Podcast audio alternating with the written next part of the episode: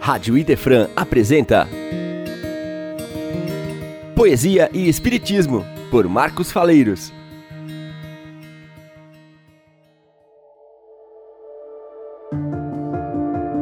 Olá, queridos ouvintes da Rádio Idefran. Mais uma vez nós estamos aqui reunidos para o programa Poesia e Espiritismo, um programa dedicado ao conhecimento da doutrina espírita através da poesia, dos intérpretes poetas que abordam os temas da doutrina espírita e nos trazem esses temas ao nosso conhecimento, para o nosso aprendizado, através da beleza da forma poética. Sempre é bom salientar que a poesia é a literatura do belo, de que se utilizam os gênios para descrever o esplendor de tudo que nos rodeia e impressiona de maneira particular. A poesia é, sem dúvida, velha quanto o universo, pois é um dos adornos da vida. E a poesia espírita, em particular, ela, além de trazer esse adorno nas palavras bem colocadas, nos versos bem ritmados, nas rimas perfeitas, ele traz também o conhecimento doutrinário. Então, nós estamos aprendendo a doutrina espírita através da poesia, que é uma forma amena, tranquila, serena de recebermos os ensinamentos que a doutrina espírita nos traz a todos nós. Hoje, dando continu, vamos dar continuidade ainda ao trabalho de Cornélio Pires, esse poeta de Tietê, aqui do estado de São Paulo, é, conhecido como um poeta caipira, que traz as suas ligações com as raízes da terra, né? Nós vamos continuar com a obra dele é, hoje mostrando alguns temas que ele traz em forma poética, como nós já vimos nas, nas, nos nossos programas passados, alguns temas importantes e que ele nos mostra através da sua poesia. E hoje nós vamos continuar é, na, na mesma sequência, trazendo esses temas, ao mesmo tempo em que vamos apresentar também algumas poesias dele é, mais humorísticas de, que trazem mais humor e que são importantes também para o nosso conhecimento. Então, vamos abordar esses temas como nós vimos nos programas anteriores, em que ele traz uma situação e, e através dos seus versos ele vai nos conduzindo ao ensinamento daquela situação. O primeiro tema a ser abordado no dia de hoje, nesse nosso programa, fala sobre perseguição, que está no seu livro Baú de Casos, psicografado por Chico Xavier. Vamos ver então o que o Cornélio nos diz sobre este tema, perseguição. Por que teria Jesus nos ensinos salvadores, recomendado a oração por nossos perseguidores? Resumindo as suas notas, meu caro Lucas Ferraz, eis a pergunta concreta que, em suma, você nos traz. Examinando na essência a própria questão exposta, o ensino simples e claro por si demonstra a resposta. Quem persegue ou prejudica em todo e qualquer lugar, como esteja, está comprando muita dívida a pagar. Se a pessoa perseguida exerce a paz e o perdão, a prova que experimente é degrau de evolução, de elevação. Agora, depois da morte, no que tenho conhecido, são muitos casos amargos que vejo nesse sentido. Janjão tomou de Inhochico a fazenda da Cancela. Em seguida faleceu e vive agarrado a ela. Lelé, perseguindo Juca, armou enorme alçapão, mas em vez do desafeto, aleijou o próprio irmão. Totó perseguia Joana, dizendo agir por amor. Depois da morte, o coitado tem nome de obsessor. Antão, para unir-se a Gina, liquidou com Gil do Estalo, mas Gil nasceu filho dele e vive a crucificá-lo. Antônia arrasou com Jonas para casar com Rodrigo, que renasceu entre os dois, cobrando débito antigo. Ionico tomava terras, ganhava qualquer contenda. Desencarnado é um fantasma numa furna da fazenda. Veja o ensinamento. Vida correta é dever. Vale mais sofrer na vida que a gente fazer sofrer. Perseguido paciente vive sempre melhorando quem persegue, sofre, sofre, e não se sabe até quando. Veja que ensinamento valioso Cornélio nos traz nessas suas quadras, mostrando todos esses exemplos, dizendo para nós que ninguém, ninguém foge da lei, ninguém foge da justiça da lei, né? que é ao mesmo tempo misericórdia. A lei cobra, mas também amaina os caminhos daquele que, que cometeu a injustiça, que cometeu o desacerto. Então a pessoa está sempre voltando para reparar os seus erros. Um soneto do, de Cornélio Pires também muito interessante.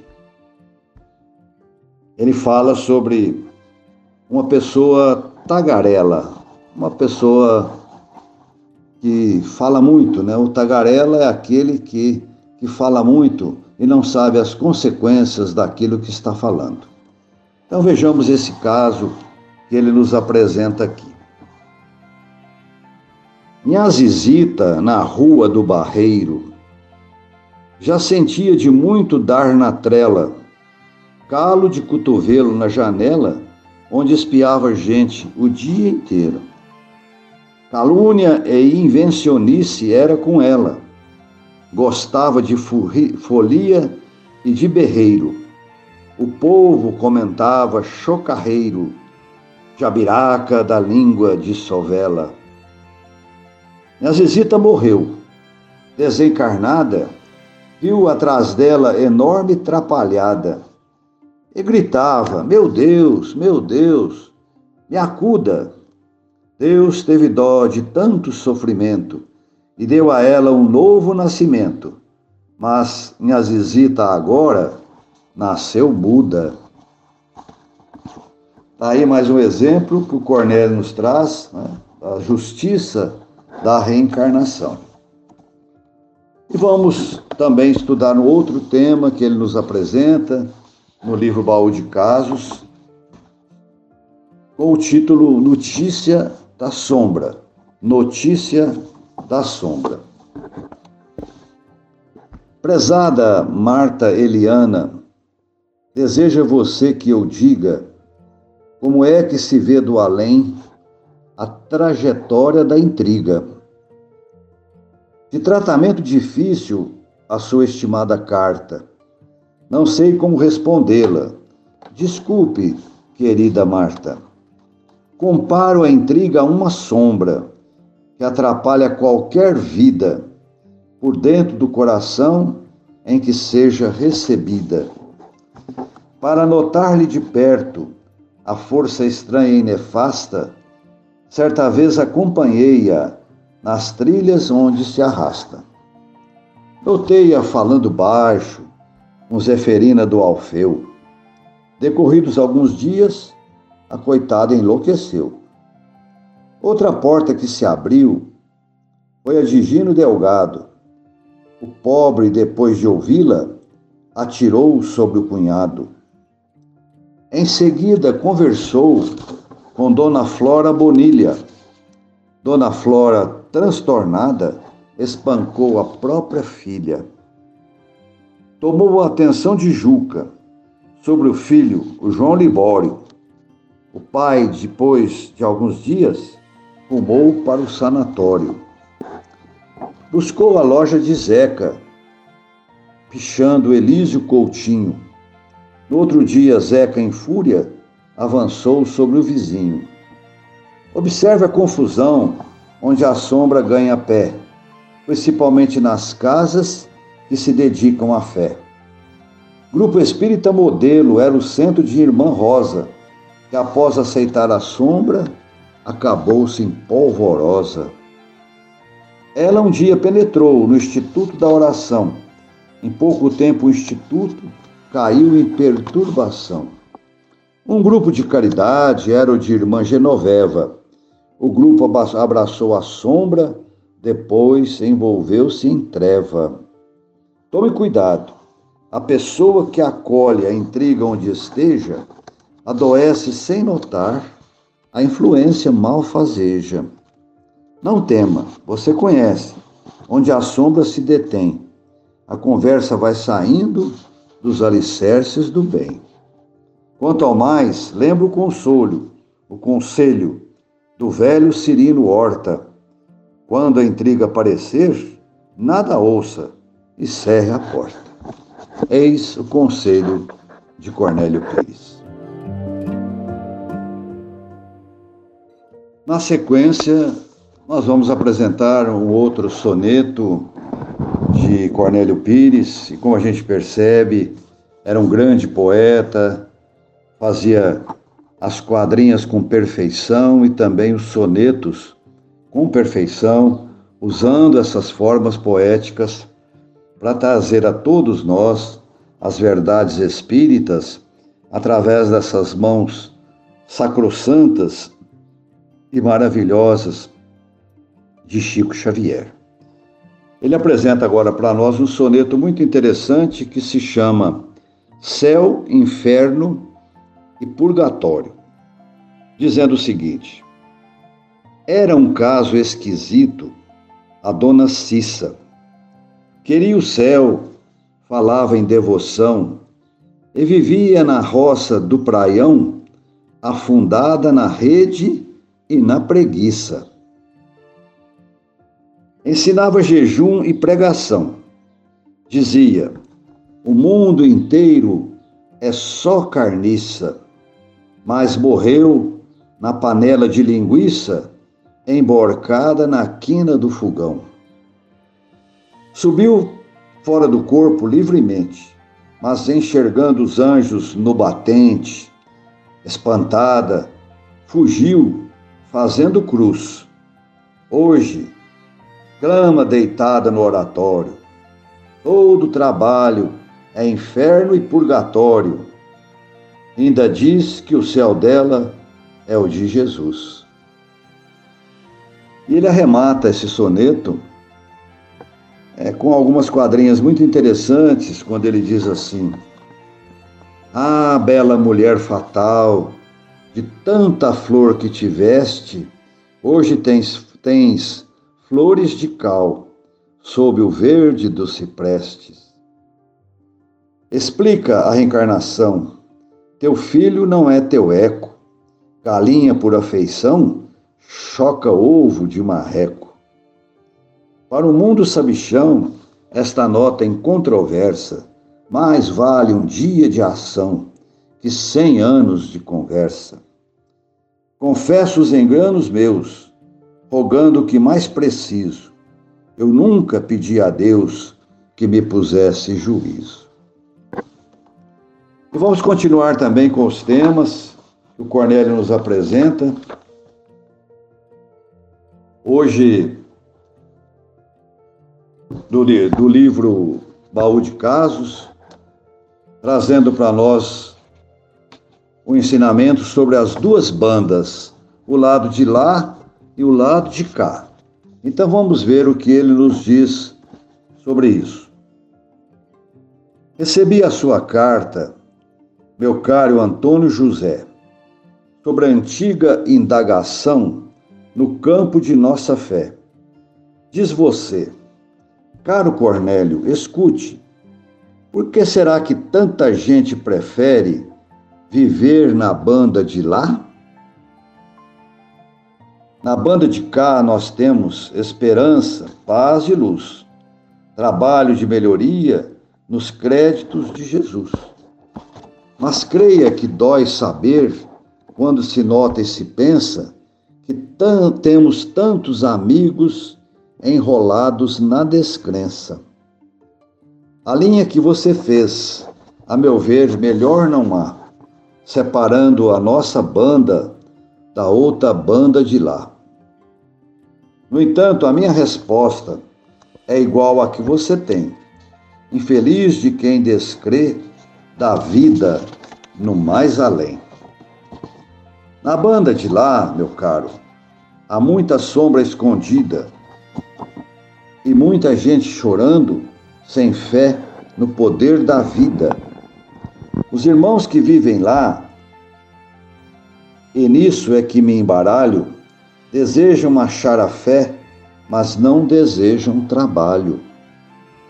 Procuram revelações, prodígios fenomenais, querem verdades ao certo, quando encontram, querem mais. A banda de cá, por vezes, a provação fere fundo, contudo, a crença dissolve qualquer problema do mundo. Há pessoas separadas. Bom senso não nega isso, porque nem todos trabalham sob o mesmo compromisso. Sendo assim, todos achamos muitas lutas por vencer. Burilamento reclama, cada qual em seu dever.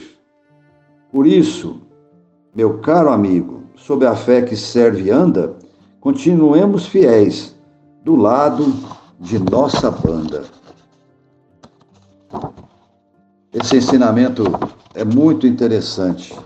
E ele continue, ele continua nos informando. Podem surgir brigalhada, reclamação, amargura, mas no meio dos pampeiros a fé se mantém segura. Na banda de cá, por vezes, a provação fere fundo. Contudo, a crença dissolve qualquer problema do mundo. Há pessoas separadas. Bom senso não nega isso, porque nem todos trabalham sob o mesmo compromisso. Sendo assim, todos achamos muitas lutas por vencer. O lamento reclama, cada qual em seu dever. E supliquemos a Jesus, supliquemos a Deus, que a todos sustentará muito amparo à nossa banda e paz na banda de lá. Peço desculpas porque houve um, um, um, erro aqui de grafia, de não é grafia, um erro de impressão e repetiram-se alguns versos. Mas a, o ensinamento fica aí, muito interessante para examinarmos as, as duas bandas, né, os dois lados, como ele nos diz, o lado espiritual e o lado material. Né? E cada qual deve fazer da sua banda, do seu lado, uma, uma oportunidade de trabalho e de crescimento espiritual. Porque nós sabemos que podemos crescer tanto na vida material quanto na vida espiritual, dependendo da nossa boa vontade, da nossa determinação, da nossa força e coragem no prosseguimento das tarefas que o Senhor Jesus nos trouxe através do seu Evangelho, para que, se seguidas, possam elas nos transformar em seres cada vez melhores. Cornélio também nos traz mais um soneto interessante, é, falando aqui o, agora de o fazedor de caixões. Então vamos ver o que ele nos diz. O carapina, Tonho Macambira, fazedor de caixões, no sítio claro, estava rico, à custa do descaro com que explorava a morte do caipira. Dava aos doentes cuias de tiquira, queria sepultura e desamparo. Parecia cachorro de bom faro, tomando cobre em contas de mentira. Mas Tonho faleceu numa caçada, atirou nele mesmo, de arrancada, quando espantava abelha e muriçoca. E seja pela culpa ou pelo peso, o espírito de Tonho ficou preso sete anos no barro com minhoca. E ele complementa esse ensinamento com algumas quadrinhas dizendo: Compaixão inoportuna, onde o crime se concentre, lindo cavalo de Troia, com novos crimes no ventre. As pessoas preguiçosas, conforme o senso comum, querem sempre algum trabalho e estão sem tempo nenhum. Discernimento e bondade são em si diversos dons. Caridade sem justiça é um mel que sufoca os bons. Invejoso, inteligente, ou invejoso inteligente, ninguém aceite esse conselho. Inveja esmaga o talento, como a traça rói o pano. Continuando estudando os assuntos que Cornélio Pires nos traz na sua poesia, nós vamos agora ver um, um, outro assunto abordado por ele, que é o assunto do desenvolvimento da mediunidade, em que ele nos traz valiosas lições sobre esse assunto no livro Baú de Casos, na poesia intitulada História de Quinquim. Então vamos ver este assunto. Em carta, você pergunta, meu caro Alírio Trindade, como é que se desenvolve o dom da mediunidade? Você termina indagando quanto ao nobre compromisso. Qual a maneira mais certa de começar o serviço? Ser médium, meu bom amigo, em qualquer tempo e lugar, pede atenção para o estudo e gosto de trabalhar. Na alegria do começo, qualquer irmão se equilibra, mas a tarefa depois precisa de muita fibra. No assunto, quero contar-lhe o caso de um companheiro. Sei que você vai lembrá-lo. É o nosso Quinquim Monteiro Quinquim curou-se num centro, de uma dor no calcanhar. Notando a força da prece, quis ser médium, trabalhar. Iniciou-se feliz no grupo do irmão Carlindo, mas a obra foi crescendo e o trabalho foi subindo. Muita gente em provação Servir e entender a todos passar a ser simples dever. Repetindo, muita gente em provação, muita amizade a sofrer, servir e entender a todos passara a simples dever.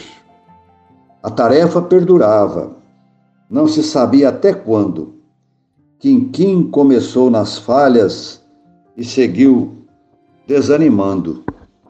Nas noites de reuniões, não negava a própria fé, mas falava de fadiga, de dor na nuca ou no pé. Mostrava as pernas doendo, tinha angústia, batedeira, dizia sofrer de insônia, às vezes por noite inteira. Lastimava resfriados, inflamações do nariz, se alguém lhe pedia amparo, confessava-se infeliz. Acusava-se vencido, estava sempre cansado.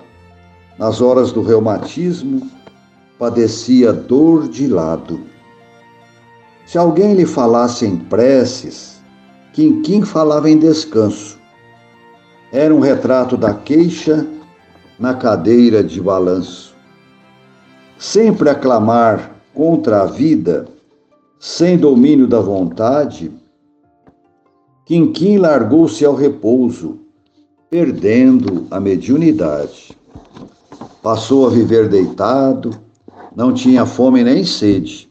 Em seguida piorou, cansado de cama e rede. Quando quis recuperar-se, a morte olhava Quinquim. O pobre já tinha o nome no grande listão do fim. E o assunto é esse aí. Se você quer triunfar, não, não escute corpo mole, nem pare de trabalhar.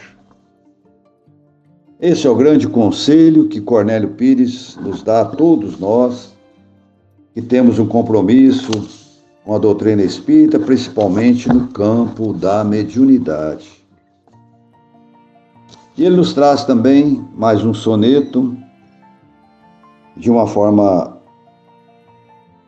humorística, trazendo, ensinando-nos outra questão muito interessante. O soneto que nós vamos falar agora tem o título Esconjuro. Espantemos a ignorância com o espiritismo neste mundo e no outro. Ele vai falar sobre a ignorância dos assuntos espíritas, né? Depois da morte, o Tonho Fazendeiro, ricaço do Varjão de Tapiruva, deu de morar num galho, num galho de criúva e assombrar as, as galinhas do terreiro. Roncava ser grandão e manda-chuva, xingava e gargalhava o dia inteiro. Queria terra e sacos de dinheiro, a debochar das preces da viúva. Certa noite surgiu sobre o sarilho o espírito do pai que disse: Filho, Deus te abençoe, meu filho, meu Antônio. Mas, mas em outono correu pulando um muro, berrou que nem cabrito. Te esconjuro, pensando que o pai dele era o demônio. É a crença que tem muitas pessoas ainda, milhares de pessoas no mundo ainda, de que espírito que aparece para nós vem na forma do demônio. Né? E ele nos aconselha também com alguns, algumas trovas, dizendo: Ninguém consegue alterar a força desse preceito. Quem mal começa o que faz, nunca termina direito. Caridade que deseje transformar-se em vida sã, se tem auxílio que dar, não deixe para amanhã. Felicidade reclama que o homem faça direito, não aquilo que se quer, mas o que deve ser feito. Um outro soneto muito interessante que nós gostamos muito, de Cornélio Pires, ele nos fala da, da continuidade da vida, continuidade da vida de cada um de nós. Porque a morte, ela não transforma ninguém. A morte não muda a pessoa só porque ela morreu. Ela deixa um corpo e continua vivendo no outro corpo mais sutil, mas levando consigo as conquistas, levando consigo os desacertos, levando consigo os vícios, tudo aquilo que a pessoa é, trabalhou na vida, procurou fazer na vida. Né? Então, não é porque a morte vem que a pessoa vai se transformar num santo. Aquela história, por exemplo, de que todo mundo fala em velório, né? Morreu, descansou. Para nós é uma balela, né? é uma ilusão, porque ninguém descansa. Todos continuaremos trabalhando, buscando as nossas realizações também na vida espiritual. Mas para finalizar o nosso programa de hoje, nós vamos trazer um soneto muito interessante, de muito aprendizado para nós, do Cornélio Pires que se chama Nos Dois Lados. E ele diz assim: Acompanho o velório de Inhotino. Desencarnara em grande bebedeira, mas o povo dizia a noite inteira que comera manga com pepino. De tarde sigo o enterro, a reza, o sino. Junto à cova falou Janjão Ferreira.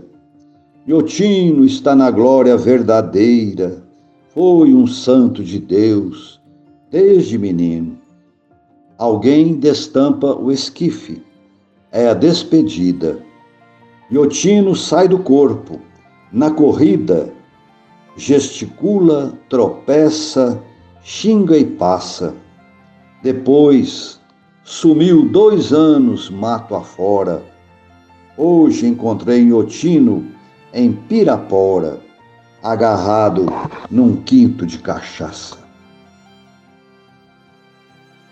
Meus amigos, ficam aí esses textos, esses ensinamentos para todos nós através dessa poesia canora, dessa poesia alegre, espontânea de Cornélio Pires, para o nosso aprendizado.